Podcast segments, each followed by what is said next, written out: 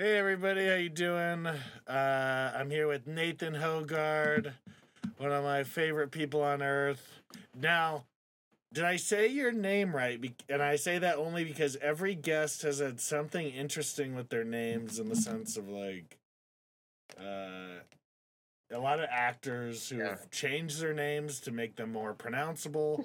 so your name, it's what Danish or Swedish? What's the Yeah, etymology? it's Scandinavian, but I Scandinavian. I don't speak any Scandinavian language, so I wouldn't be able to to correct. So Hogard might be Hogart, Hogart. Maybe maybe that's a, Hogard. my parents always said Good. Hogard.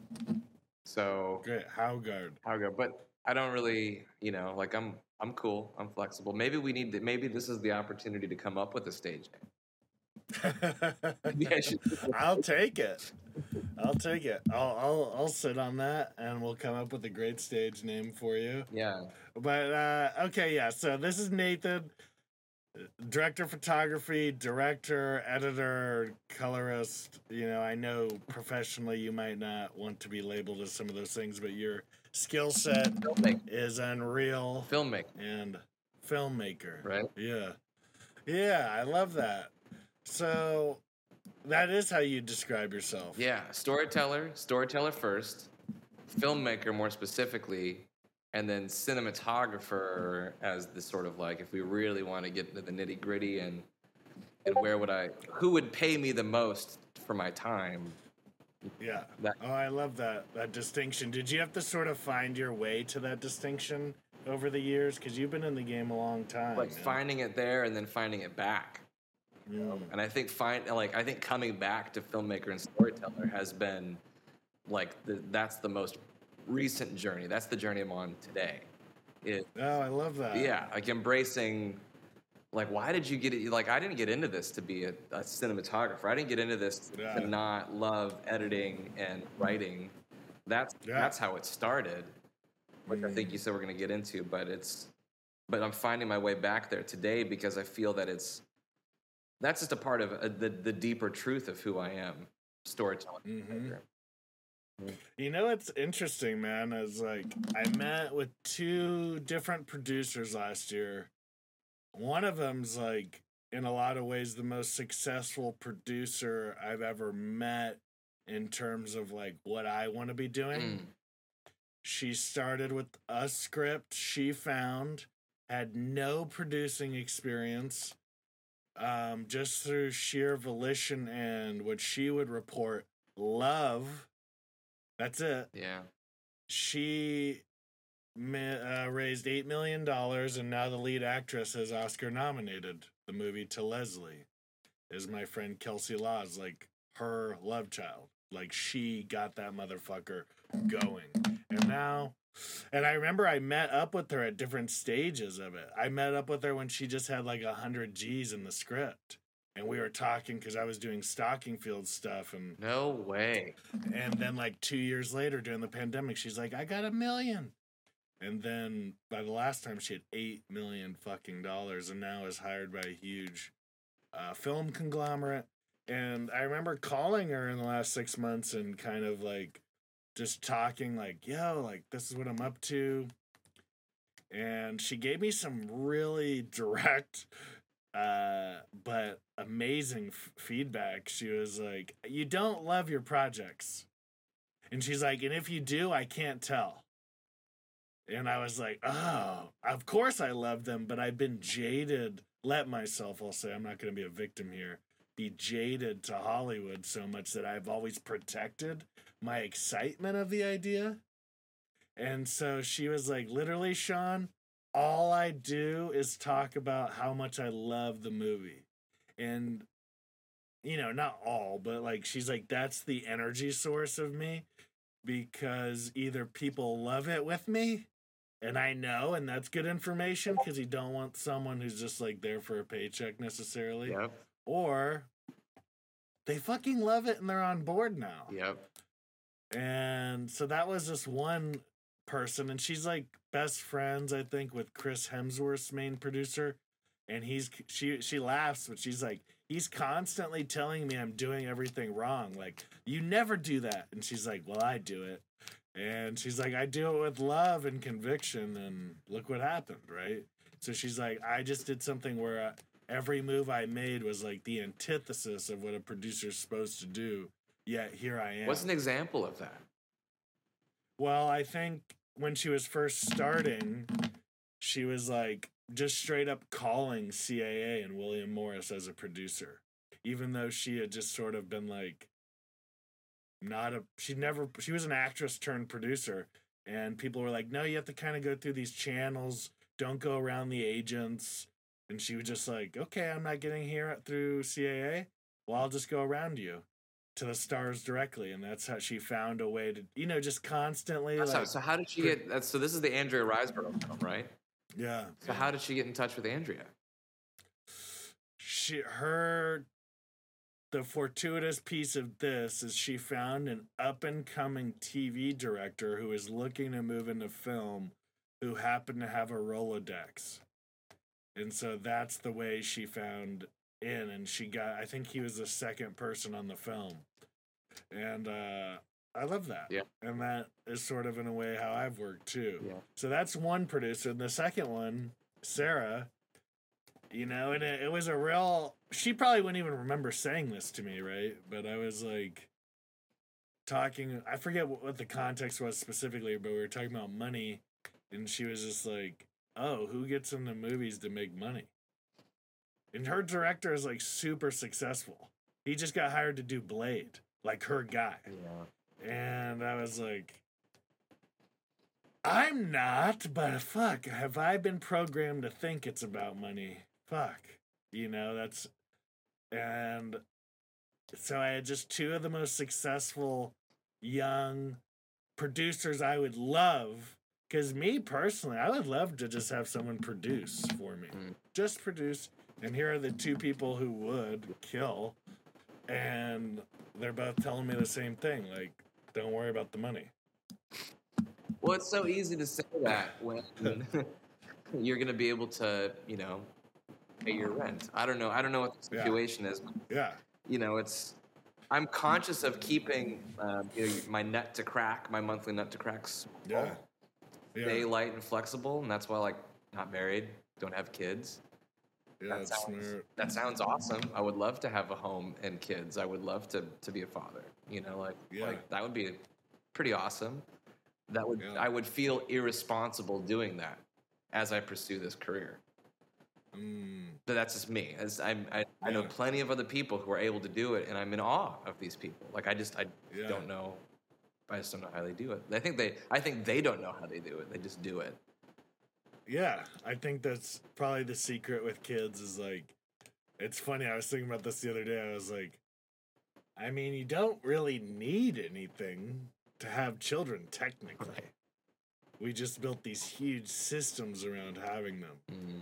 But technically, at the end of the day, to get pregnant and to deliver, it's like been a human function for the whole existence. Right. So, yeah, I, I think about that a lot too. But let's start at the beginning, Nathan. The be- Where are you from? Yeah. Where are you from? I'm from Vancouver, Washington, which is not to be confused with Vancouver, British Columbia, although many do, which is odd. yeah, Uh, considering it's in Washington. and yeah, considering that I'm an American, people will just um, they hear Vancouver, they go like they dismiss the American part, they assume Yeah. Canadians. Um, I love How long were you there? my whole life. I had a super Oh, blessed childhood. Um, the childhood home I grew up in is where my folks still live.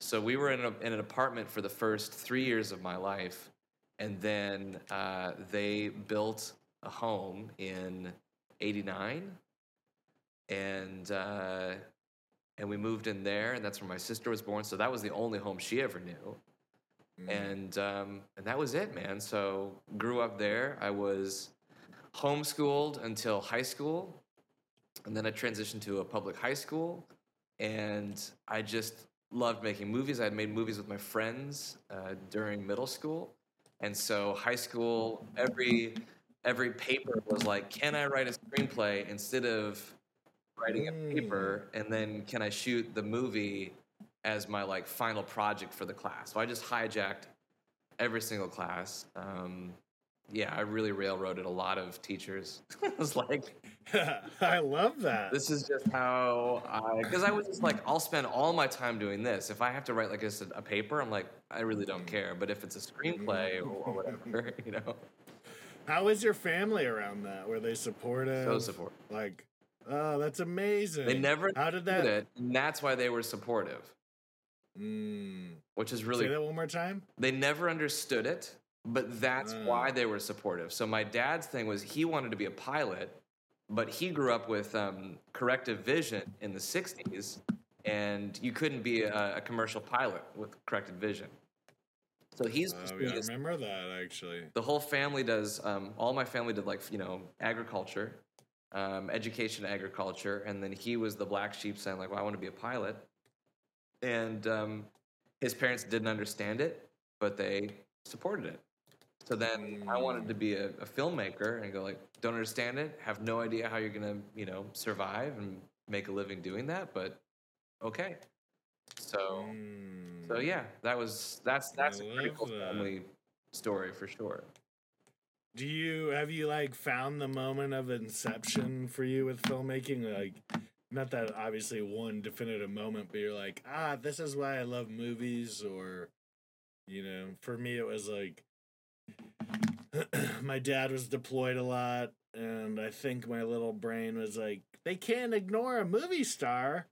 I'll be everywhere, right? And that, luckily, I happen to love that acting, loved acting as well, but that could have been a nightmare if I just did something to get attention from the family and ended up hating it. But that was the start for me, I know. That's deep. And it was a babysitter. When did you realize? When did you come to that realization that that it, that you may have gotten into it? That was at least part of your inspiration to do it. in the last few years and um yeah i was always drawn to performance and uh yeah i think there was something in my little brain that was like if i am the biggest movie star in the world right i'll get all this love and attention but What's the difference for you? Because you're an athlete, so mm, why why actor over athlete? hmm, that's a good question well with athletics, my career would be over certainly right now. And with acting, I feel like I had the conscious thought like I can do this whenever. Like I could be 80 and start acting if I really wanted to. So there was that and truth be told, I didn't like a lot of the sports I was made to do.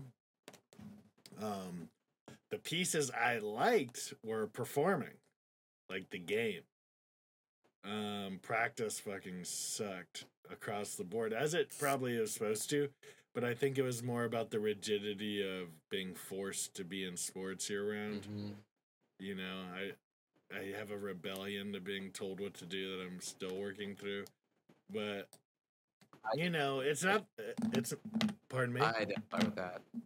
yeah, yeah, it's you know, it it's a gift and it can be a curse. And um but there were other things, but acting was the only thing I kept circling back to. Like in my middle school years, uh, for like six months, I wanted to be a professional surfer. Mhm. Um, there was thoughts of professional football. I mean, I would have had to really work hard to do that stuff, but those were fleeting. Acting was always, always there. Like I knew I was gonna move to LA my whole life. It was weird. It was like a knowing.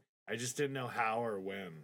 And I remember when I was getting ready to move with Harris, I was like, oh shit. Like, I gotta move to LA, I guess. like, there's nothing in front of me now that's preventing me. And thank God I had that youthful naivete to just fucking do it. Yeah. What about you? How'd you get to LA? Like, tell me that story. Yeah, it felt similarly that like I needed to be here because this is just where where it was. Um, but I didn't. I didn't have it. Never, never New York. It was always like L.A. or Well, I think a couple of things. So, like, I love my family. I have a great relationship with my parents, and so I wanted to to come home a lot. My dad's a pilot, so I could get on his airline between LA. So that was like that was a big, big, big blessing. Like, That makes sense. It's smart. So LA was achievable. Not a lot of flights to New York, um, and just I wouldn't be able to see them as often. And um, yeah, and I don't know. Like I kind of I've always like I grew up in the outdoors in the Pacific Northwest, and I just like being outside. And I've never been crazy about about like living in a city or spending in an inordinate amount of time in a city. Uh, fun places to visit, but I like to be on the periphery. So yeah, LA is where I wanted to go, and I just needed an excuse, and so I was turned down from every film school I applied to. I didn't have the best grades. I didn't take the SAT, um, but I wanted to That's cool. I wanted to go to Chapman or Loyola or USC, and um, I couldn't even talk to the film programs at those schools. Mm. It was just like the sort of just general academics to get into the school in general. They were like, "You're not enough," and and no thanks. And so then I went to Columbia College Hollywood in Tarzana, California. Mm-hmm. Mm-hmm. A different Yeah. conversation for a different day, but it got me here. It got me here. I met some really cool Yeah, people. And How old were you? 20? Twenty. Yeah. Yeah. Yeah. How long did you last there? I, well, uh, What's the program? Two years, three years? it's a four year Bachelor in Fine Arts. Oh shit. Yeah. Okay. So I have, I have a Bachelor in Fine Arts. Oh, you made it. I did, you it did all. with an emphasis in directing cool. uh, Cool emphasis. and like a minor in cinematography. Sure, sure, sure, sure. Uh, but um, I was I was in it, and then I was making my junior year film, and uh, you know, you know me very well, so it was a it was a remarkably ambitious project, Mhm. and I wanted to do a rom com. I wanted to shoot it on 16 millimeter film, and I wanted it to have just this incredible scale, greater than. I'm a huge believer in the Francis Ford Coppola um, quote about like take five thousand and spend it like fifty thousand. You know, so you're, I'm always looking for a leverage point. and Mm. uh, so I had a buddy who was going to Northwestern University up in Bellingham, Washington, and he was just this phenomenal talent, producer, actor, mover, shaker, networker, and he had all these connections in Seattle. So it's like, okay, if I he's the producer and lead actor, um, he's handsome, charismatic, put him in a rom com, and then have him be my like local fixer in Seattle. I'm gonna get access to a ton of stuff. And I was right. We got access to the ferry system for free. Whoa. We got um, all of our permits for free. We got access to uh, the jewelry shop where he like goes to buy the ring. It was like this vintage jewelry shop that had been around for hundred years. I mean, we're laying dolly track in there. They're okay, like everything. Dude, I was able in the ferry terminal in Seattle, Washington. These are like the huge ferries. I'm running a Fisher dolly with an SR 316 millimeter camera. Like we're pushing it, doing like running, chasing sequences, and just full carte blanche. Like restaurants downtown, everything for free. All this stuff. So I'm I'm getting ready to go and do this, and I'm super excited about it. And um, my LA, like I had to have a producer through the film school, another student. He got cold feet because I was lying to the the equipment cage. I was going to take the camera package from our school, and they had said like, "Oh, well, you're not shooting out of state, are you?" And I go, "No, hmm. no, no. We're going to go up to San Francisco, and we're going to shoot in San Francisco." And they go, "Okay, great." He gets cold feet. He rats me out two weeks before we leave. He doesn't tell me first. He just goes to the dean and says, Nathan's lying to you. What the actual fuck? So then the so I find out through the dean, the dean, and I should have sued for slander. So the dean writes a blanket email to all faculty uh, and he said that Nathan Haugaard is like I forgot the exact descriptors, but it was you know like sociopathic was one of them, Hmm. and um, Hmm. so anyone caught helping Nathan produce his illegal film will be dealt with.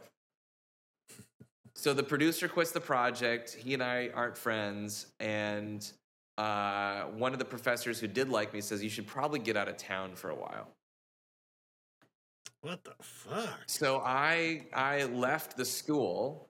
I didn't renew, so I'm you know I don't have. I think maybe I had my associates, but like so I leave, but I have all of these locations locked and talent locked and tickets bought for my friends that are going to fly up with me and we wanted to shoot aerials of Seattle and so through my dad we got a Cessna 172 for free. So we were Holy shit! hanging out the side of a Cessna, shooting 16 millimeter aerials of the Space Needle and the mountains and everything, like the whole the whole deal. Yeah. And um, but the catch is that now I've lost my uh, my camera package and uh, my insurance. So my parents came in and saved the day. Uh, Hmm, that's amazing. yeah, I want to be honest about that. This isn't like I did this on my own. Uh, my parents totally supported me, and they No, it's always a village, man. yeah. It wouldn't. My dad wouldn't- stepped in and helped me too at times. It made a big difference. Yeah, it's fucking awesome, and it's a good example to highlight. Nothing to be ashamed of. Yeah. It's what parents are supposed to do. Well, they still question it, and it gets held over me like all the time. Where they're going like, you know, if, if there's something I'm kind of like, Sure. I don't know if I want to Yeah. come and clean the gutters on the house, kind of a thing. They're like, that's right. Yeah. That's why they do Right, it. that's why they they do got a little edge on you. um. So yeah, so I did that. I made that film, and uh, What's the name of that film? it was called "Marry Me." And you're directing? I wrote, directed, edited, produced. Wow, man. I know a little bit about that. Yeah. So I know you were fucking in it. How what was the runtime on it? Um, 20, 30 minutes? Or did you no, go was like it a feature? Fifteen minutes. 15? Yeah. Wow, man. Yeah. That's some serious work, dude. Yeah. How and you were 20? Yeah. That's rad. Yeah. Yeah, it was nutty. It was not a fun experience. I was like, man, it sounds like, you know, something I would do where I'm like, I'm not going to just try one really hard thing at once. I'm going to do 10. yeah. You know, like you're out of state, which, if anybody knows, traveling with film is tough. Yeah. Because if something goes down in Seattle, now Nathan has to like pivot on the spot and not necessarily have a camera house ready to supplement him. So he's like being, Yep. it's like really risky, Yep. especially on a low budget. Yeah, I've got pictures of me directing that. I remember the crew, and they're all having a blast because they're on vacation, hmm and I'm stressed out of my mind. I bet. and so it, it, it got i was i was hyper specific because you know i always had shot my own stuff but i really thought the cinematographer was wonderful and it became contentious between him and i um, because i was just asking for some specific things and and i just wasn't having fun and he was a very fun loving beautiful person and i just couldn't chill out. I couldn't get out of my own way. And Yeah. so he just like there was just an energy disconnect Mm. and which is not a problem. You can you can work with anybody. Here's where it became a problem we're shooting the climax do you remember the real world seattle where they throw the fish and it says real world on it Mhm. so Mhm. we we're filming with those same dudes and in my Wow. in my chase sequence the whole the whole conceit of the film is the the guy proposes he, he kind of like he gets cold feet changes his mind and he's he's like um, he decides not to ask the the one woman to marry him it's like it's he wants to marry his best friend. It's like not the don't pursue the sort of like the dream girl stuff. I don't know. It's like he just has a moment of, of honesty with himself where he's like what's really important to me? And so he decides to sort of at the last minute he's just like he's like no it's always been this girl. Like she's the one. Mm. and but she's leaving because she thinks that he's gonna like go after the girl who doesn't really want him right So she's gonna get on the ferry and she's leaving. So he has to run across town with the ring and hop on the ferry to then propose to her, right? Mm-hmm. So it kind of all builds up to him losing the ring, which is he's running through Pike Place Market in Seattle, and he gets hit in the head with one of the fish as they throw it to a customer. And there's ice all over the ground from the fish. And the diamond ring gets lost in the ice. And so it's this whole sequence of him crawling through a crowd and like Mm. Indiana Jones and uh, and uh, Temple of Doom, the ring keeps getting kicked and it's in the ice, and he's like looking for it. So we're filming, and I'm near the camera, and we're shooting 16 millimeter film, and we're shooting on short ends, which is so we don't have full magazines of film. So I had gone to full magazines direct from the factory are more expensive. So what you can do is you can buy the leftovers from TV shows that shoot on film or, or motion pictures. Not a lot of motion pictures shot on 16 millimeter. It was all TV shows. Mm. And so um, I would buy their short end. So it's like the leftovers. So you've got these very short magazines where you can maybe only a full magazine would give you like uh, I want to say like maybe 11 minutes, but I'm looking at a runtime of like three minutes in a magazine. Oh shit, that does make difference. makes a big difference. And I don't have, Yeah. you know, I've got my camera assistant is my loader, so I can't be loading magazines and shooting at the same time because he's pulling focus. Mm. Mm. So I only have a couple of magazines stored up, and we're on this last one. We're shooting the sequence, and it's And you're operating no, as well? no, no, no. I'm just directing. Okay. Uh, wow, wow, wow. and so. I'm I'm directing from uh, next to the camera because I, I trust uh, Joe Tillman was the cinematographer. He's just awesome, such an awesome Great. Uh, I'm Love next to the lens, so I know the the frame, so I don't need to see like monitor. I mean, we I think we had like maybe like an old video tap, but not really. But I remember hearing the sound change in the magazine because I'd shot I'd shot enough film. And I go, "Are we good? Did we?" And he's like, "We're fine, mate. We're fine." Mm. I go, "Okay." All right, should we do another take? He's like, we can do another take. And I'm like, boy, it just sounds different, but like it's been yeah. So fast forward to I'm at the telecine. The film's been developed, processed, and now we're scanning it in, and I'm watching it be scanned in in real time. And he kind of like gets hit by the fish, and then it like flashes out. That's the end of the roll. Mm-hmm. And then the next roll starts, and we're like at the ferry. So then I'm calling Joe. I'm going like, "Hey, do, is there maybe a whole magazine that like you have that I didn't develop?" And he's like, "No, no, no. Like you have everything." So like the whole kind of like action climax of the film was never shot. Oh man. Ugh, that will happen. That'll happen.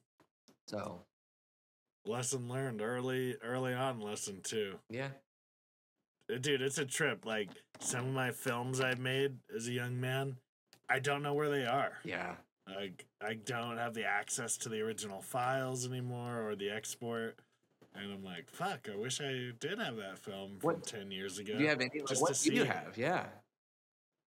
I do have stuff. I mean, I made, I think I told you, over a hundred short films, and some of them are unwatchable, obviously, but, uh, and some of them I'm really going for it. Like, I even did some nudity in one I made in 2014, just like really fucking going for it, you know? Yeah. But, uh, it's just interesting to hear your stories because it's like such. Not that that's an early days story, but sort of in a way, right? Like it's one of the first big lessons and kerfuffles and disappointments. And a lot of people would say, fuck this and quit. But you're like, yeah, well, let's keep going. but this is a- Yeah. amazing. You know, I remember when I was taking class with Jeff Goldblum, which I, you know I only name drop because he's the fucking best, and he was such an educator for me. He's probably the best educator I've ever had, even outside of entertainment. And he looked at our class early on and was like, "If there's anything else you can do, do it. Do it." Like if if you're like, I could be a banker, he's like, go do that because this industry's too hard. Yeah. If you don't love it, get out. And he's like, I say that with love and no judgment. He's like, but don't half ass. And you love it. We love it. And that story proves it. Like even if you were like verbally like, I fucking hate it. Nah, the action of what continuing on something after is pretty good, man. Yeah. Yeah. All right. True.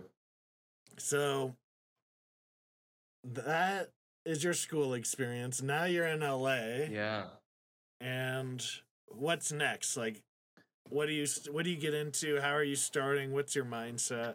Well, I, I did that, and then I had to find a job because I had left school, and so I PA'd on a whole bunch of stuff, which is pretty cool. Um, and then my folks were like, "Well, we're gonna we, we'll help you uh, with your room. We'll contribute to that if you go back to school." I'm like, "They kicked me out," and they're like, "Got to go back. You got to finish what you started."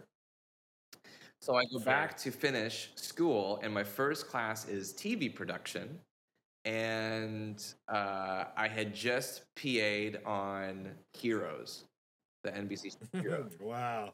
I remember that. and they were shooting on film. And Dave, No shit. They shot Heroes on film. oh yeah, thirty-five millimeter film. Wow. Oh yeah. Well, but see, but this is before digital. Everyone. Shot Yeah. film.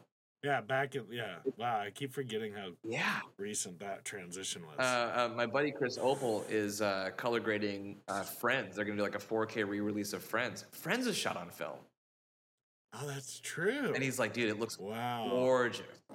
Like, yeah, everyone's shot. Wow.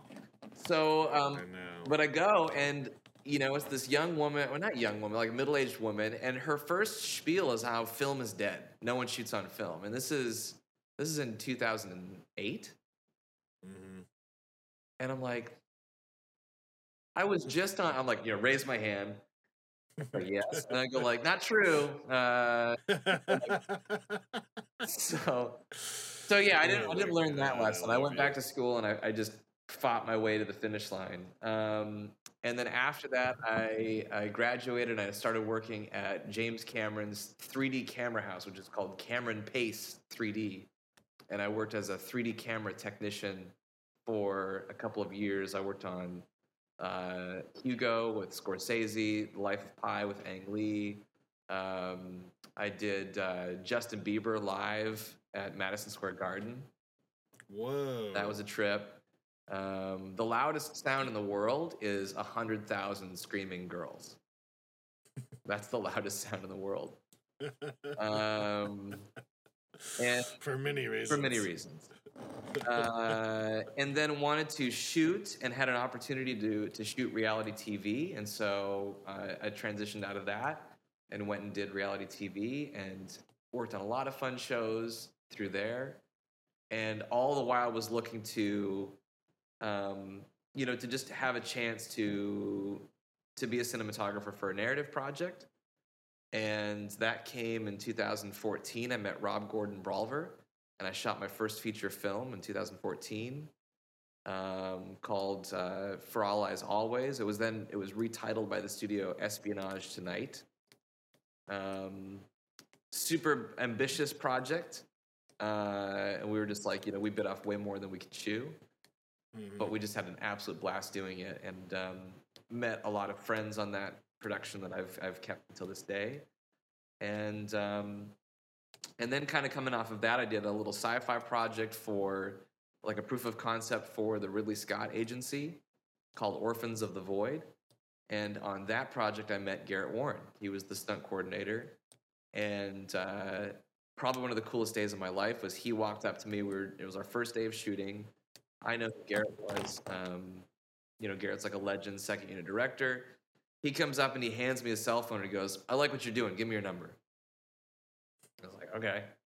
And then that next January, I was the cinematographer for Mortal Kombat for Warner Brothers with him as the director. So I was 20, Wow. 27 years old, I think.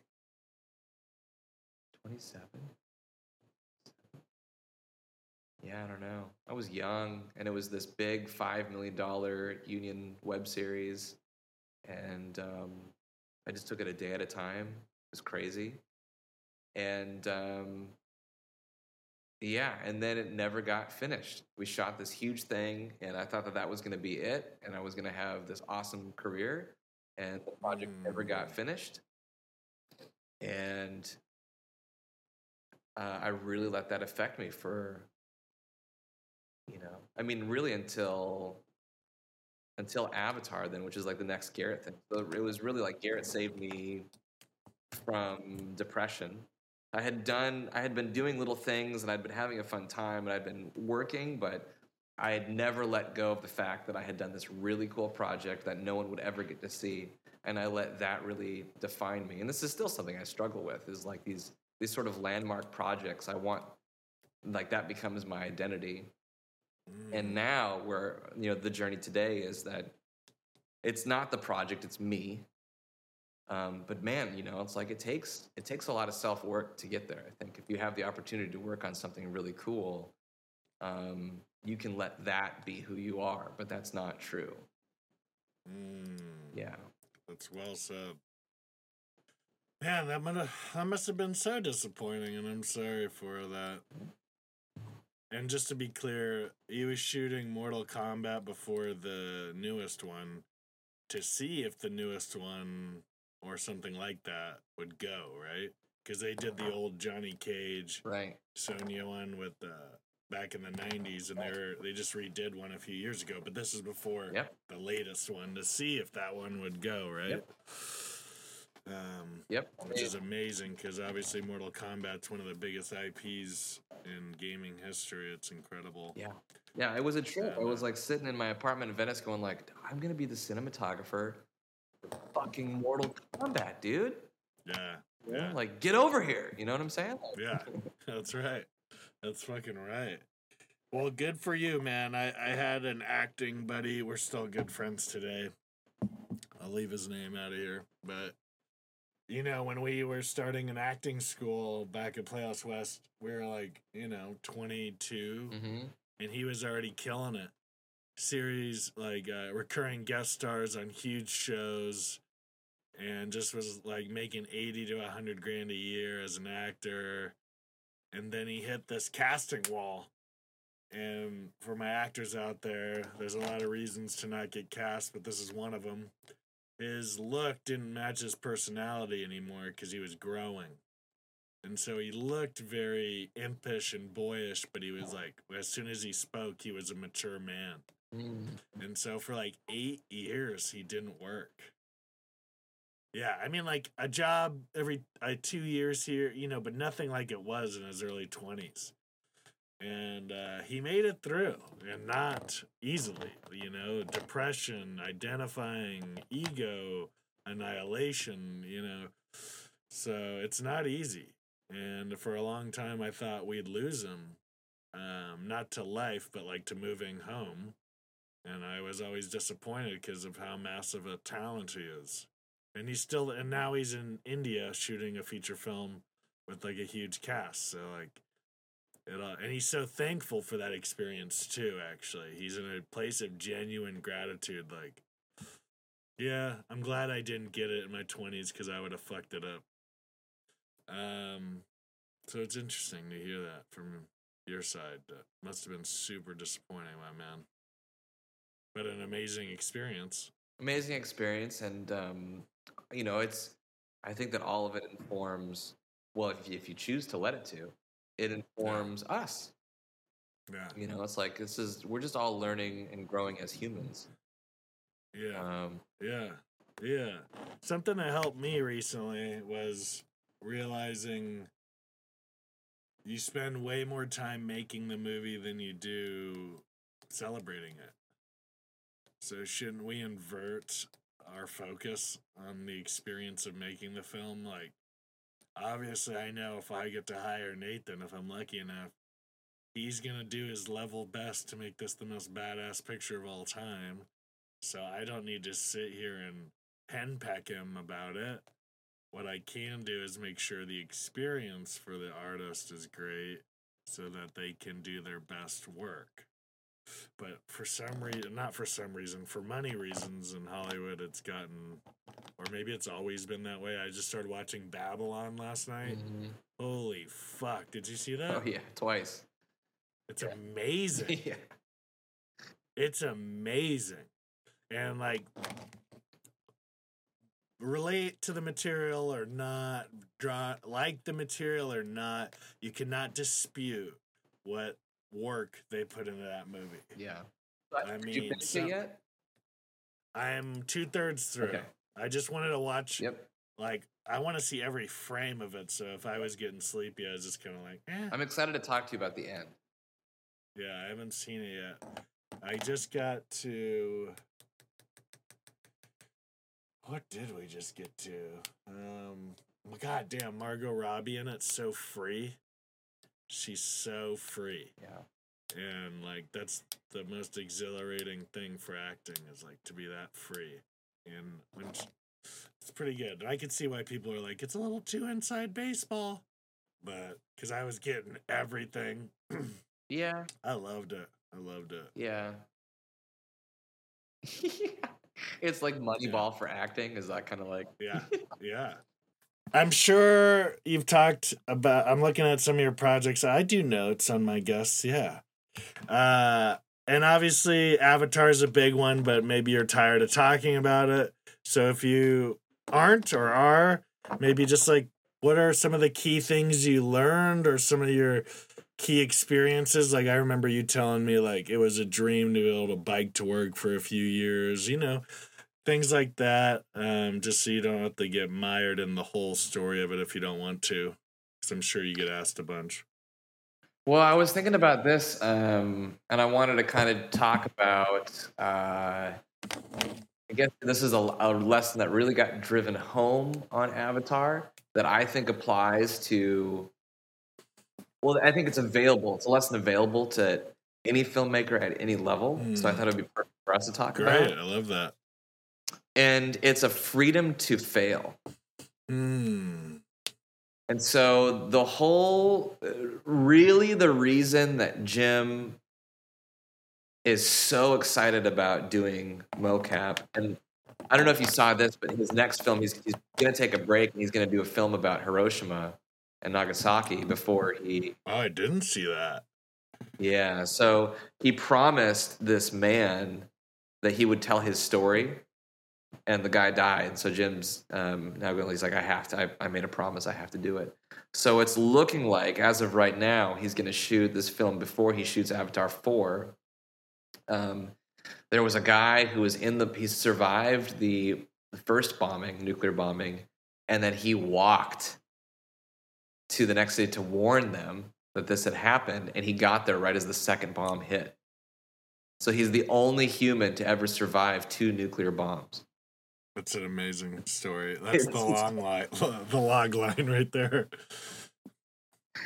So um, I'm curious to see how he'll employ this this technology in in a film like that.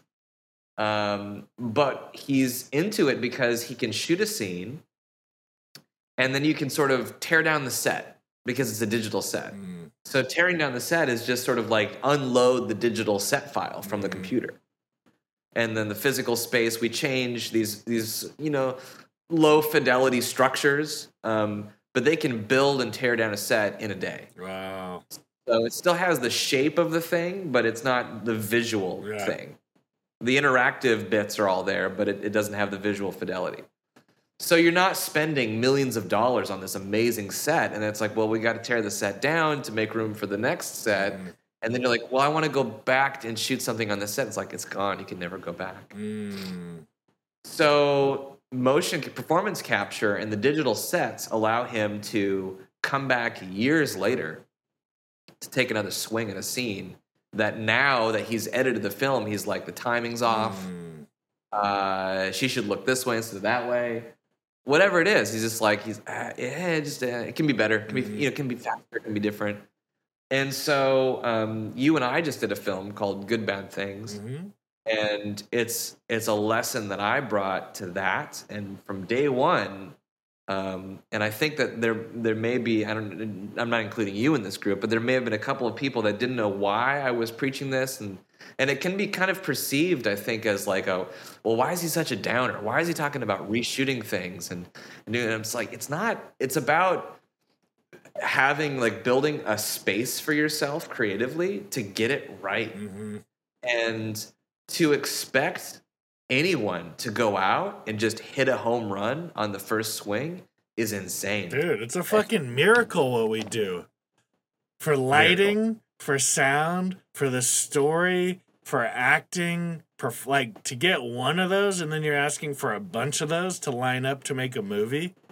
It's a fucking miracle. I totally agree. I love that. So uh, yeah, I think that was the the biggest takeaway was watching him reshoot some scenes 26 times. Whoa. Yeah. Yeah.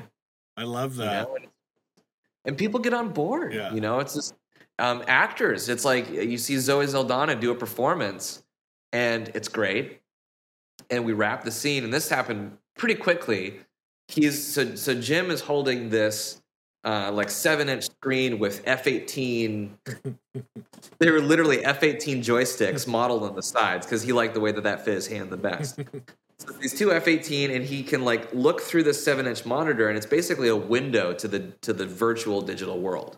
So it's a one to one. So wherever he holds that 7-inch screen, what he sees is the digital like what it's actually going to be. And so he shoots the scene, he's looking this way, and then he moves around to dock it and he realizes that what she would be looking at was this like whole other emotional thing. It's like, you know, Mm, I don't want to give it away. I think it's part of Avatar 3. There's some stuff going on over here, and we were looking this way, and we hadn't created in the real world because it's it was just it's it's a massive set piece Mhm. happening over here. So we hadn't built that for her to play off of. So he sees this and he goes, Oh. Zoe, come here. So she comes over and he shows her, he's like, That's what you would have been seeing. And she goes, Oh, we have to do it again. mm, I think we should do it again, right? And he goes like, "How much time do you need?" She's like, "Give me five minutes." So she goes away. She comes back. We're all sitting there waiting for it. She and it's just like, dude. And then she just explodes. It's just this explosion of emotion that now is appropriate to the to what's actually happening. Wow. So it's just like things like that, where it's just like it's okay to do something and then catch yourself and be like, "Oh, I missed it," Mhm. but but you didn't miss it because you're feeling it now. Mm, That's that's the art of it. mm, I love that. And So- That's so true. I've heard this refrain told many times. Like one of my buddies, Jason, he's a director. He just did a few episodes of CBS's Navy SEALs, Mm. and he did a Laurence Fishburne, Nick Cage led movie, and he knows this Academy Award winning editor, and he was working with them on the movie, and the guy was like, "The secret to directing." is getting more days and getting more coverage. And uh, you know he didn't use the word coverage but basically saying like just getting me options. Like play get experimentation. He's like but obviously this day and age they're trying to cut your days out from you.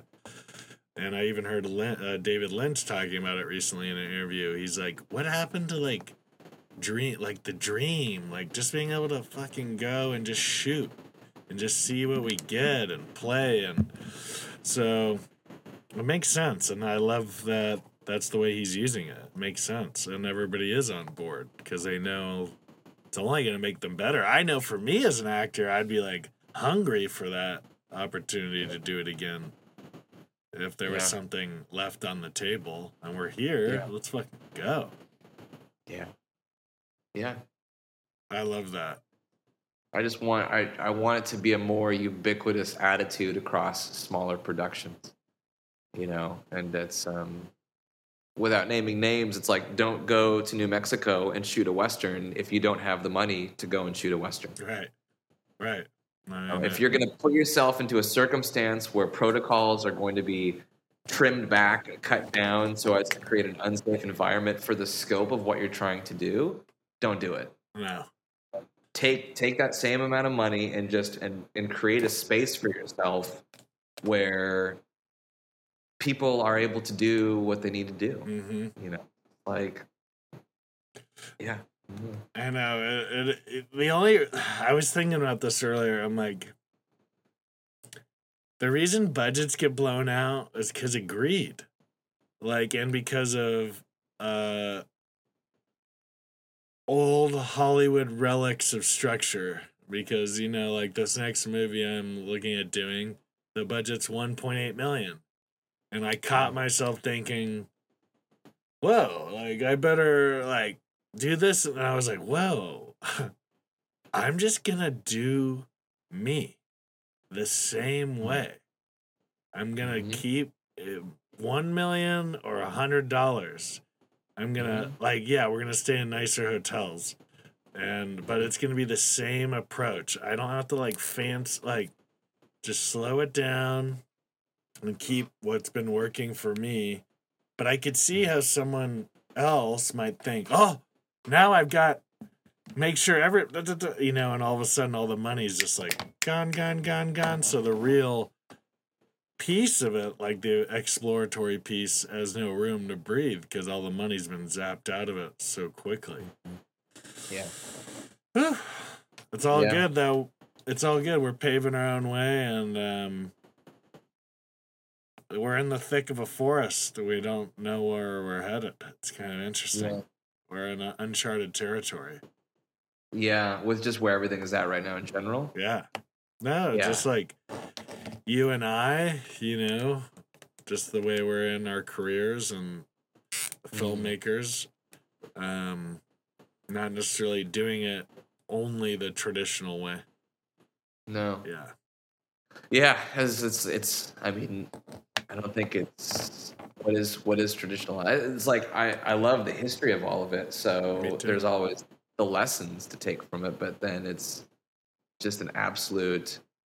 Um, you've got to give yourself up to what's next Mm. and um, and just listen. I wanted to ask you this question: Was there a moment on uh, Helmet? hmm uh, TV pilot that we shot together last year. Was there a moment when you really felt yourself giving it up to the universe? Mm. Like I'm, I'm, I'm either in a place of where I just, I just don't understand, or I feel like this is beyond my prior experience, or I don't.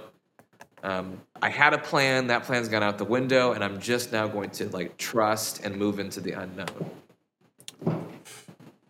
Well, yeah, a lot of it early on, you know, um, hiring you and getting to know you was really crucial in that because I, because of my prior experience, I was really starting to understand what I didn't know.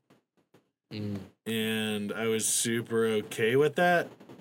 Um, because I had gut checked myself a number of times in a number of areas, and it was like, you know, knowing intimately how a camera works and the variety of cameras doesn't occur to me naturally as a strength or an interest.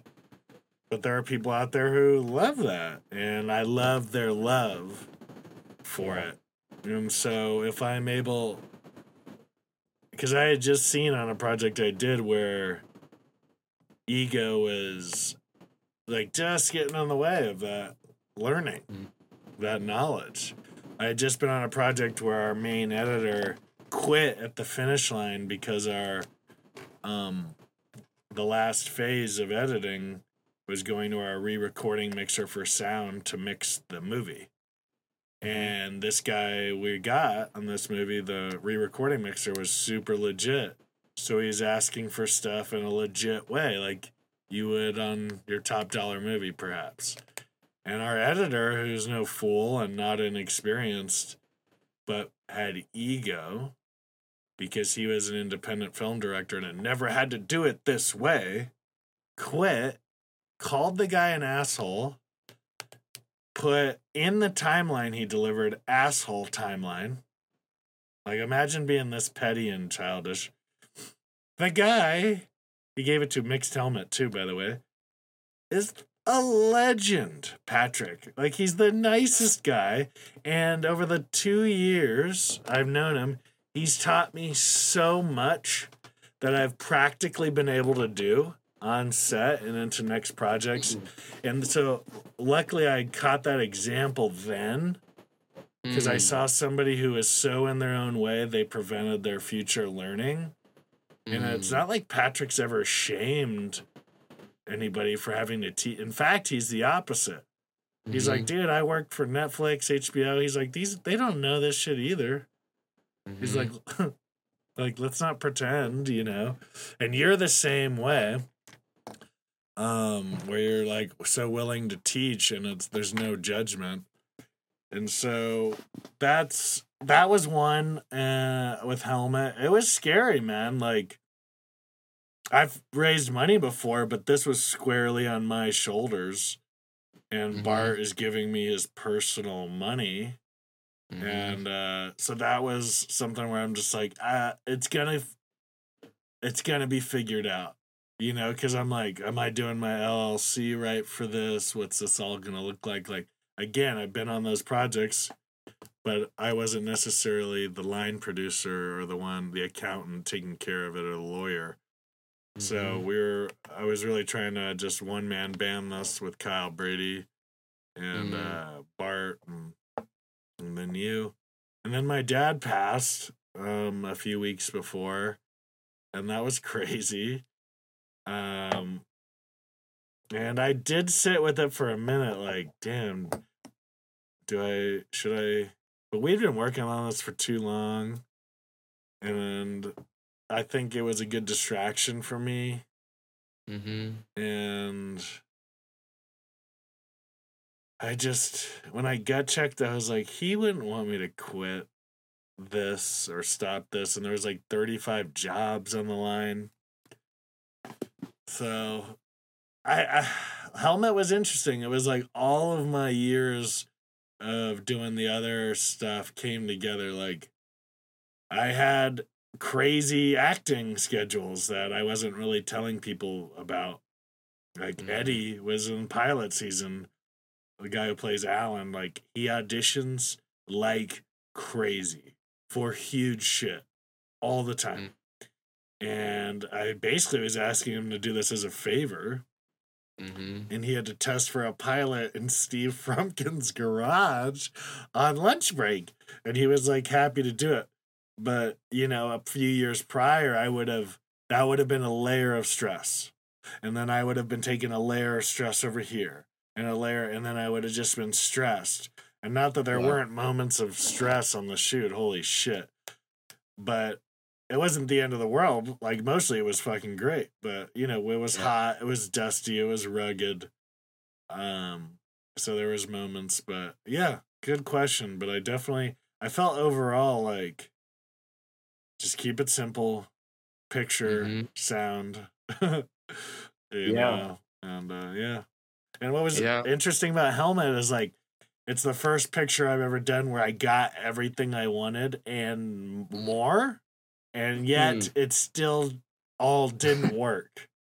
And that was a good lesson. Like you can get everything you want and it could still not work. And that's probably what Jim learned a long time ago with he's like he that scene, the first scene was Zoe, he wanted that right? and it didn't work. So that's what I learned with Helmet was I was like, damn, I got the shot. It's exactly what I wanted. It's even more beautiful than I could have imagined. And for this edit, it's not working. Mm, Right. Lesson learned. Cool. Nothing. I'm not sure what to do about that except you, you Right, get to make it work, but it's like a cool freedom in that. Yeah. It's like, oh, you could it could still not work. Just like something that didn't work on the day might end up working in your edit. Right. Yeah. Yeah, boy, the number of times I I struggle with this so much. I um I was shooting this thriller for um for Lifetime and we were timing this shot on the Oregon coast where a wave is coming in and as the wave comes in, I pan with the wave, and that takes me to the actress who takes a photograph, but then hears a sound, and the pan continues, and she looks up, and we're doing this for no money. So I'm doing this shot, and I'm pulling focus, and I'm wide open on the lens. So it's a very hard. I'm, I'm pushing the camera on a slider and pulling focus and doing this pan. Oh my god, we're all- just you? just me Oh, wow. pushing the camera, pulling focus, and panning the camera up, and uh, and then and then racking focus to this bridge up above her, all in one shot. And I do I do a take, and we and this is like you know the fifteenth time we've tried it, and I get up to the bridge, and it's to that point too where I can't see the monitor anymore because I'm pushing on the slider, and I'm just trusting that I'm racking to the Mm. same spot, and I'm going like. And I get there and I, I hold it for like one, 1,000, two, 1,003. And this voice inside me goes like, he's like, well, that was shit. We got to do it again. Mm, And I, and so then I, I pulled the camera back and the director goes, what are you doing? mm. That was it. And I go, oh no, was it? She goes, that was it. That was the one. And the only thing that saved us was that, like, and that's like a reality television lesson is you get to that point where you just at least live in it for three seconds. Even if you don't like something, Mhm. just sit for three seconds to give the editor a fighting Yeah. chance. That's so true. But uh, killed boy, I wish I would have held for another few seconds. I man. killed a bunch of shots doing that, dude. I Really? I gotta. I oh yeah, man. Personally, yeah, I've killed shots like that. Just not doing the three second adherence. I'm like, got it. Right? It's like, no, you got a picture basically that now blurs on both sides. uh, and I will say, I have to bring this up on good bad things. We were gonna do two operators, me and you, and Mm. you know, I had done what I would call, you know, amateur operating like my whole career in a sense. Um, not like day in, day out by any means, but very like if I've got to do it I get to do it and I, I enjoy Yeah. it. But holy shit. Even though we were doing a very simple movie, and I'll give myself credit. Like Yeah, you should. I give myself credit in the recognition that my skill set was so far away from yours that, and you may just like be nice about it, but that's the truth. Because I've, you know, I could just see it. I, I, I've been doing my own camera enough to like look at the edges of frame. I was like, look at his, look at mine. I'm like, fucking like, it's like trying to sh- shoot a needle in a needle stack from a needle farm in a needle planet and needle outer space. and uh, so, you know, it was just very humbling in a good way where I was like, wow, like there are fucking levels to this. There are levels. And so I just wanted to bring that story up because it's, it's the true true. You were balancing a lot though. It was yeah, that's it was true. That was super un- I mean, you're just a, a superhero for how quickly you were like, I'll take that on. Like I'll take on one more task. I'll do one more thing and you know, and it's like your confidence betrays you, Yeah, you know, because yeah. it was like you just we all love you and everyone believes. It's just like, yeah, like of course he's gonna Yeah. like he'll be, be easy. This will be perfect. Yeah. Like, Not that it was it was just like uh why it, it kind of i think it became a question of like is it necessary like why why put you why add one more level of stress for you to think about and all that stuff well, it just didn't And uh, was make it like the risk reward? It would have been right if the reward was I was knocking off great film, cool. Mm-hmm. But the reward was we were like having to find sections of my work, which was actually creating more work just to review the footage to make sure it was okay. So it was, which is which is also part of just shooting multi-camera in general yeah. so even if it was like a couple of really good camera operators it's still that's why you know like roger deakins won't shoot multi-camera it's like multi-camera work is so hard and then we're trying to do it on, the a fifty thousand dollar movie. Yeah. Yeah. on the fly. It's like Yeah. Yeah. I know. So switch. not the right. Yeah, yeah, I know. Not the right prep time, nothing. That, but uh, well, I want to hear about your experience on uh, Helmet because you've often Yeah. said that it was a killer Yeah. experience for you, and so as Yeah. you know, I just want to hear your experience. So yeah, I love Helmet. It's visually, uh, just you know, from from my side of things, hands down the coolest thing I've ever been able to to work with. You built a world um, that's so rich and textured, and you just found. I mean, you, you just you you put all the pieces together. You know, I mean, it's like no one has ever, I've never been a part of a low budget project where the writer director has assembled so much that it builds a playground for you know an indie cinematographer to come in. And it's like it reminds me of stories i heard where they're like shooting the italian job in venice. And he's like i can point the camera literally anywhere and it looks amazing and that's what it felt like we were doing there was just um we just built this amazing backlot oh my god, steve's it's amazing. and it's just incredible. So that I mean that that was just the really that was that was the big thing for me. It was just the ability to to line up and set and then and then production design and like move things around where it's like you know what would be really great would be if we had like 50 motorcycles in the corner over here. It's like, I got 50 motorcycles. It's like, okay, Steve, I'm sure you do. Yeah, You know, like yeah. wheeling out motorcycles for the background of this shot. It's like, oh, this is amazing. He never Um, complained once either. It's crazy. He's he's amazing. Yeah. Um, this is Steve, the owner of the ranch that Mm. we filmed at, talking about. Um, yeah, um, you know, and then the opportunity to, so the visual part of it, like that's the nerdy filmmaker part of it, which is just a blast to have a great camera and great lenses, and then to just photograph stunning cars and the way that we photograph the cars, all old school with the hard mounts, and um, just how beautiful Steve's property was. But that's sort of all of the the skyscraper built on top of this foundation of just solid human beings Mm. where there was no ego, no drama, so much love and support. So, I mean, just the words of affirmation. And oh my gosh, man. I mean, it was just such a warm, inviting place to show up to every day. The way that you took care of, of everyone, um, everyone was heard and respected and uh, knew that their contrib- their contribution would be well. It's like knew that if they wanted to contribute, and if there was any glimmer of how it met your vision, that you would take it. Because I think everyone, you know, like I think any good filmmaker knows that like I have an idea and it might not help, Right. um, but that they felt safe to voice the idea Mhm. is a victory. Um, and just how open and wonderful you are when you're going like like that's a great idea. Mm. Like, hey everyone, you know, Thor had this amazing idea. Let's go. Let's go. We're going to do Thor's idea. Yeah, That's just the, best. So, it's the best. I love when people have good ideas. I know. That's fucking great.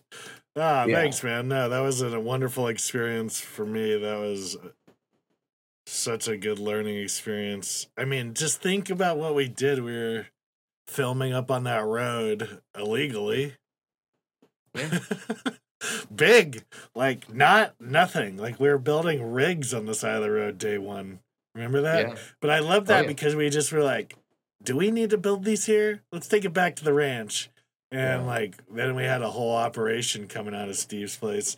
And those cars, like like amazing. Jordan doesn't Is- even have the Mustang anymore. Like it was such a fleeting experience. I don't think so, at least.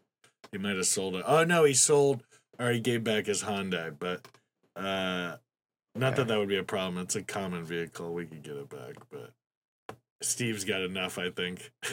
Yeah. 34 Oh, vehicles. And it's just such a dream to rig to those cars. It's like you can't rig cameras to modern plastic cars. Mm. You just can't do it. Oh, really? No, and so that was because we we were gonna use uh, I think Jordan's other car as like Uh-huh. a camera vehicle. Yeah.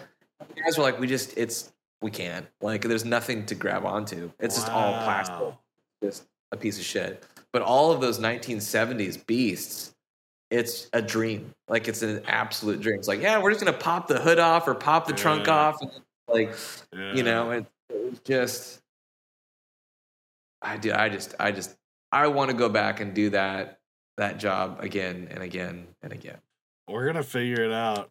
I'm Yeah. I'm trying, that's for sure. I'm fucking trying and uh I'm really excited about I have that pilot.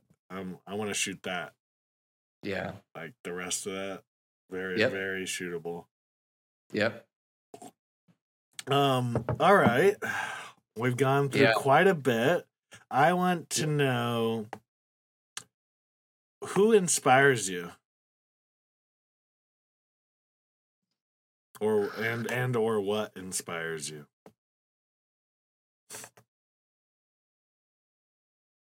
Uh, my parents, Mm. my family, my sister. Um, yeah, for sure. Um, you know, everyone has their journey, and you know, I've I've witnessed ups and downs, and I've witnessed, um, you know, sort of sticking to it and seeing how things like if you stick to it, you know, you just never know. Um, my dad's expression is uh, to just stay on the dance floor, Mm. and um, you know, like if you if you choose to to you know give up, which believe it or not, you know, like I think about all the time, where it's just Mhm. like I really want to keep going down this path. Mm-hmm. Is there something else that I'd want to do? I just can't bring myself to doing it. Um, it gets hard to love this process Mhm. sometimes. And what I've seen in my father, you know, is a love for aviation that at times killed him. Um, but he's currently experiencing a renaissance Mm. he just he didn't quit he stuck with it he stuck with it when a lot of his coworkers did not and it paid off in a big way Mm. so you know it's just um, stay on the dance floor this too shall pass. And um, that's really been just him him as an example has really been inspiring uh, in the past year. Mm. you know it's hard to come off of like you know avatar was a super cool experience. And i've i've shared earlier in this conversation that you know like i'm guilty of being identified by by projects that i've been on and so then it's just sort of like okay cool well what next you know Mhm. like and that happened and that's cool um but i'm still me and i was the i was hired because i was me you know it's like i got brought on to be me and so all the traits that made me eligible for that job have only improved i'm only a better version of myself today than i was then i'm only a better Mm. artist today than i was in 2017 when i started working on that project. So um, to just stay in it because you don't know what's next you know and, uh, and just keep loving it. Um, when i see people who just stay in the love that's that's garrett man. It's just like you know garrett really loves it. Mm-hmm. he really loves it. Um, so when i meet those people that just so deeply love like what you're saying jeff told you you meet these people who just love it that's so inspiring and i feel silly for for for doubting my own love for it mm-hmm. at times and going like what like what am i really you know who am i really kidding you know it's like i really do love it so Yeah, you do. yeah I know. Yeah. Who are you kidding? Not me. Um, you know, for me at least, and I know you could probably relate to this. It's all the other bullshit that we let get in the way. yeah Like, if you really want to be brass tacks about it, we've never not survived our hardest moments because we're right fucking here right now, right? So obviously, it stands to reason we survived. So it's like, why are we putting all this? I, I'm speaking for me, like, put all this financial pressure on it. I'm Yeah. 36. Like, that's so young. But in this industry, there's like a point zero zero zero one percent of people who are killing it at our age, and we're close to those people too. And we're like, why not me? And it's just like, because in ten years we might look back and realize that would have been the worst thing that could have ever happened to us. And so, for me at least, the solve, salve, S A L V E, has been just to like re just it's never the love's always there it's the other stuff that gets cloudy around it actually sure yeah and that's Yep. and I've noticed things happen in my career faster, further, deeper when I let go of the money shit. And that's something else Kelsey said after she got hired at this big firm because she's produced two other films since. This is the to Leslie girl, woman. She said every other project I've been a part of, uh, they the ones about money fall apart. She's like they just do, or they fall apart the easiest because it's just about the money, which is meaningless. It's just numbers on a screen, as you know, as being a trader. You're just like, it's, it's like fucking magic numbers. Like, what are we tripping about? And, uh, yeah, so that's something I've really had to do in my own because I want to be like a billionaire and a filmmaker. It's like, why can't Yeah, I do right. both? And Suzanne, you know, and I were talking the other day, and she's like, "Well, you know, some artists aren't recognized in their time. Could you be okay with that?" Right. And I was like, "No," but I guess if I'll have to be, because this is all I'm gonna do. All right. Yeah, I think about that too. I think about all the people. I, I love the history of LA and like the dude who built Venice Beach, Mm, which is now one of the most expensive. It's like some of the most expensive real estate in the world. Yeah. He died a penniless failure. you know? The guy who built the whole thing. Wow. So it's like, uh, yeah, yeah, Yeah, I think also like uh the way we've cut our teeth is a superpower for us. And it's and Mm. it's coming faster and faster. Cause filming's never gonna go away. Like filmmaking, movies, people like you know, if you do your history or research, uh, as I know you have in certain subjects in film, the industry's always been at the brink of disaster. Yeah. Like in the '60s, it was dead. In the '70s, was Yeah. like the renaissance in a sense of. In the '80s, was like back in a big blockbuster way, but it was always on the ropes. So I think this more the ability to be pared down is going to be really important coming up Mm. because I've already heard it where people are like, "All right, this investor he wants to make ten movies for six hundred thousand each," and I'm like, "Oh, so like even these studios are starting to think in that term." But like you know, when I took my Sicario producer friend to lunch, he was like, "I've never made a movie under five million. I wouldn't know where to begin." And I often run into that with other producer friends who are like, I don't even know where to start. And I'm like, I do. I know to start in both projects actually. So I found that kind of interesting. Um, Yeah. What are you working on these days? Like, what are you filling your days up with right now? dude. I am writing, and I I am really I'm really loving it. And Mm. I have found that, you know, because you and I chatted a little bit about this.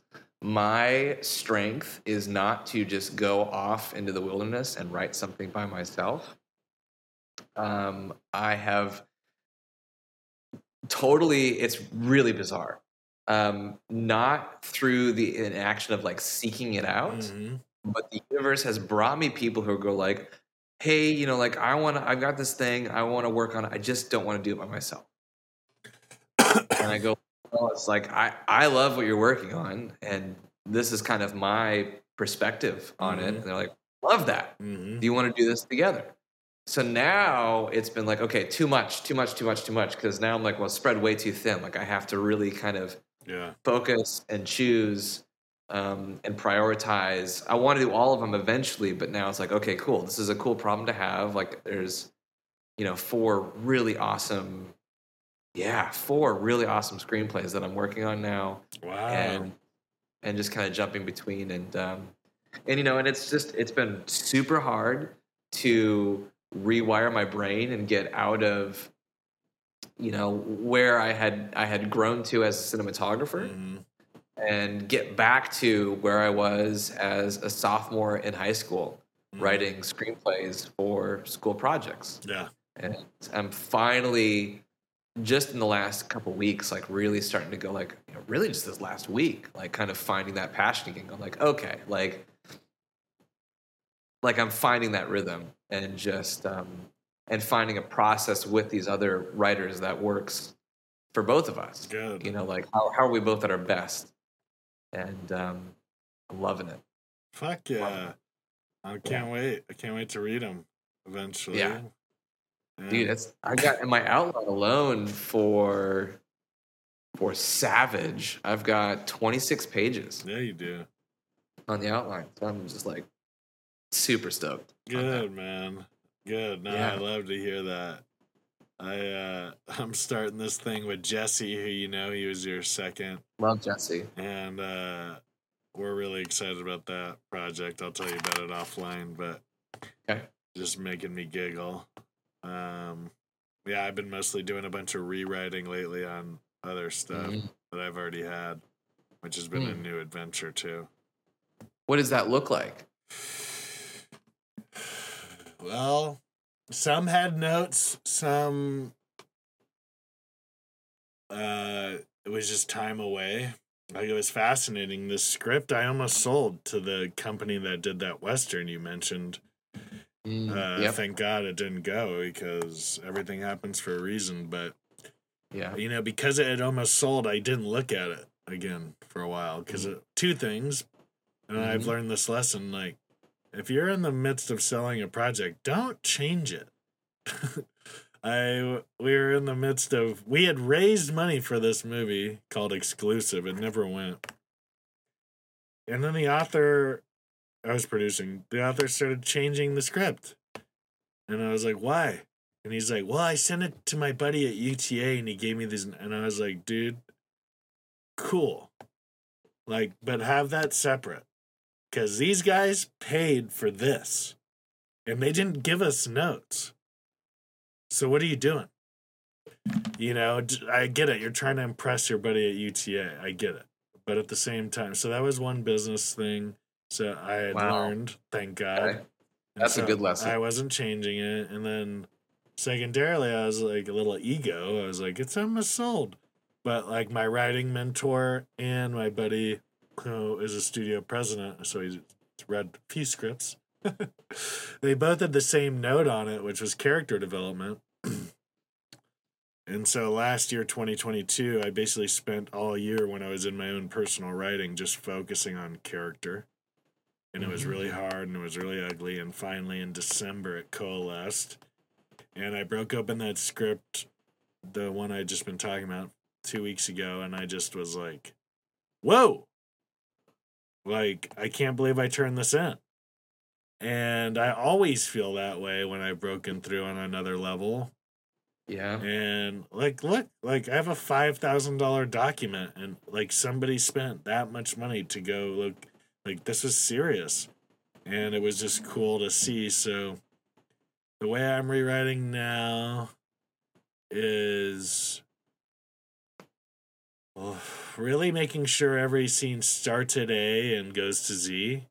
And i'm not saying it has to be an emotional kick in the dick every scene obviously but like really making sure there's something why are we watching this scene? Why? And just playing with that and having so much fun there. And then in my other rewrites uh it's note based you know where at this point it's the same two guys you know. Kevin and alex have given me feedback on it who are extremely experienced. And i noticed the way they give feedback's like thoughts. They're like well maybe it's this like you know it's never like it's this. And so because they're and that's how i try and give notes too like maybe because it gives me the freedom to build on top of it. And idea ideas that give me ideas are my favorite ideas right Yeah. like your idea might not be the final thing but Right. but it gave me the Right. idea here and so that's Yep. been fun and i finally feel like i'm in this place where the characters are telling me what's going to happen next um which is kind of That's so cool. fascinating because i Yeah. never had that even though i wished i did but in this latest thing i was like whoa like i guess this is happening now all right Yeah. That's really cool. that's been cool. I mean, like writing Helmet, the pilot, like that's all that stuff coalesced into that, you know? I was like, wow, I'd never seen. That's the other thing I try and do when I'm writing is like, have I seen this scene before? Mm-hmm. I hope not, because that's trying. My answer is always no. I hope. You know, the one I'm writing. I hope I've never seen this before, and of course, some obviously happen, but that's what I'm aspiring to, and uh, I love it. I love it, and also being in therapy has helped me understand people more. Mm. and that's been nice to like be able to be like oh and obviously all the years of training like so many years of training as an actor that's helped but Yeah. yeah that's how it's looking right now and i also i think i'm very good at um when i'm not feeling the vibe i don't write. I go and take walk. I i write but it's like i work rather but i'm not writing. I'm not committing. I'm going out i'm walking i'm thinking about it i'm trying things out. I might even act it out. Yeah. but I'm not committing because when I do commit, the output is monstrous. So I don't mm-hmm. necessarily want to like unleash the beast until I'm fueled up. Because I, you know, some people are like, write every day, no matter what. And I'm like, well, Yeah. that doesn't feel like protecting the love of your art form to me. To me, to me, Yeah. to me. Yeah. And Yeah. um, yeah. All right, my brother, we're gonna wrap it up. But before we do, Awesome. I just want to say I love you so much. You're one of the best people I've ever met, and Oh, obviously an incredible artist. Uh, but that's secondary to the man you are and the man I love. And I'm excited to see what the future brings for us. And uh, yeah, thank you for doing this with me. Dude, my my life is better for having met you. Mm, Uh, thanks to Suzanne. yeah. And I just Yeah, thank you, Suzanne. Fuck. Thank you, Suzanne. Um, thank you for bringing me along on your journey. Uh, it's it's given me some of the greatest joys of my life. Oh man, that brings me so much joy. Truly, I fucking that experience of Helmet and Good Bad Things is Yeah. amazing. All right, I'm gonna I'm gonna stop the record and then we'll uh, debrief and I'll give you Cool. give you digital kisses. okay.